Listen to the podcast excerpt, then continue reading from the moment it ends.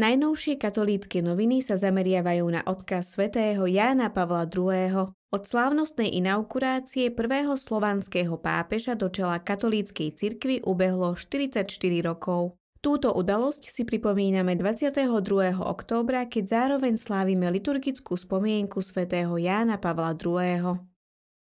Katolícke noviny prinášajú dôležité slová, ktoré Ján Pavol druhý adresoval Slovákom počas svojich troch apoštolských ciest do našej krajiny.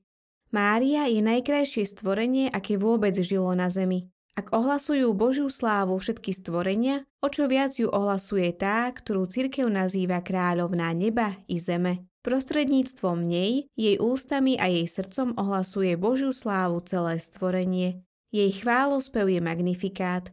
A tu v Levoči, ako aj v Šaštíne, spieva tento chválospev celé Slovensko, povedal pápež počas svojej návštevy v roku devätnásťstodeväťdesiatpäť.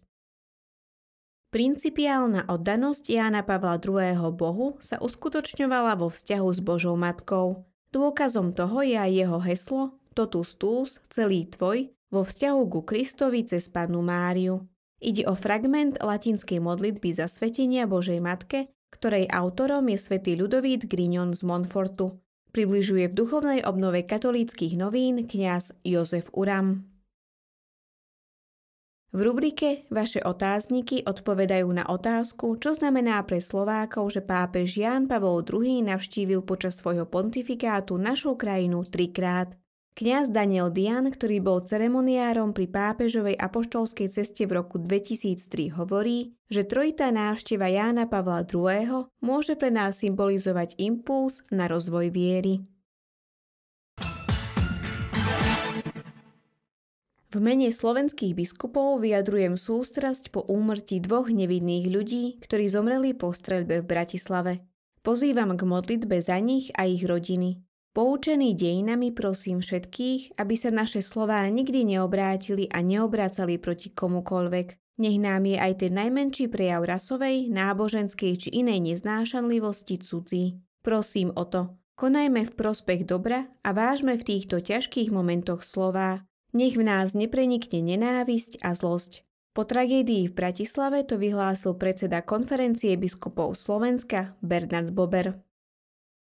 Slovenská spoločnosť zažila v posledných dňoch dve veľké tragédie. Pokladáme za dôležité, aby sme sa spoločne stretli a zaznel náš spoločný hlas. Spoločne sme sa zhodli na tom, že u nás doma na Slovensku nechceme žiť v atmosfére strachu a neistoty. Túžime po radosti a živote a nie beznádeji. Sme presvedčení, že k zdravej spoločnosti môžu napomôcť zdravé rodinné vzťahy. Vyzývame kompetentných, aby dávali pozor na to, čo a ako hovoria verejne či v online priestore. Ešte raz rozhodne a spoločne chceme vysloviť, že nám je cudzí akýkoľvek prejav rasovej, náboženskej i sexuálnej neznášanlivosti. Zhodli sa na tom predseda konferencie biskupov Slovenska Bernard Bober s predsedom Ústredného zväzu židovských náboženských obcí v Slovenskej republike Richardom Dudom. Októbrové vydanie novín Slovo plus, požehnané čítanie, prináša mariánsku tému. Ako budovať vzťah k Panne Márii a mať k nej zdravú úctu? Noviny prinášajú veľký rozhovor s manželmi Erichom a Katarínou Hulmanovcami, ktorí majú za sebou púť z Dúbravky do Ríma. Naprieč krajinami prešli tisícosemstodvadsať kilometrov. Prezradili, prečo sa pre takúto púť rozhodli, ako vyzerala a čo im priniesla. Téma plus prináša niekoľko tipov, ako rozvíjať mariánsku úctu. Približuje, čo nás o Márii učí cirkev a prečo poznáme toľko rôznych podôb a zobrazení Panny Márie. Okrem toho, noviny Slovo plus prinášajú stále rubriky Manželom plus, v ktorej nájdete rozhovor s manželmi Mičovcami o ich službe iným manželom, Rodičom plus, kde sa dočítate o projekte Príbehy jedného kráľovstva, rubriku Moje svedectvo, Deťom a oddych.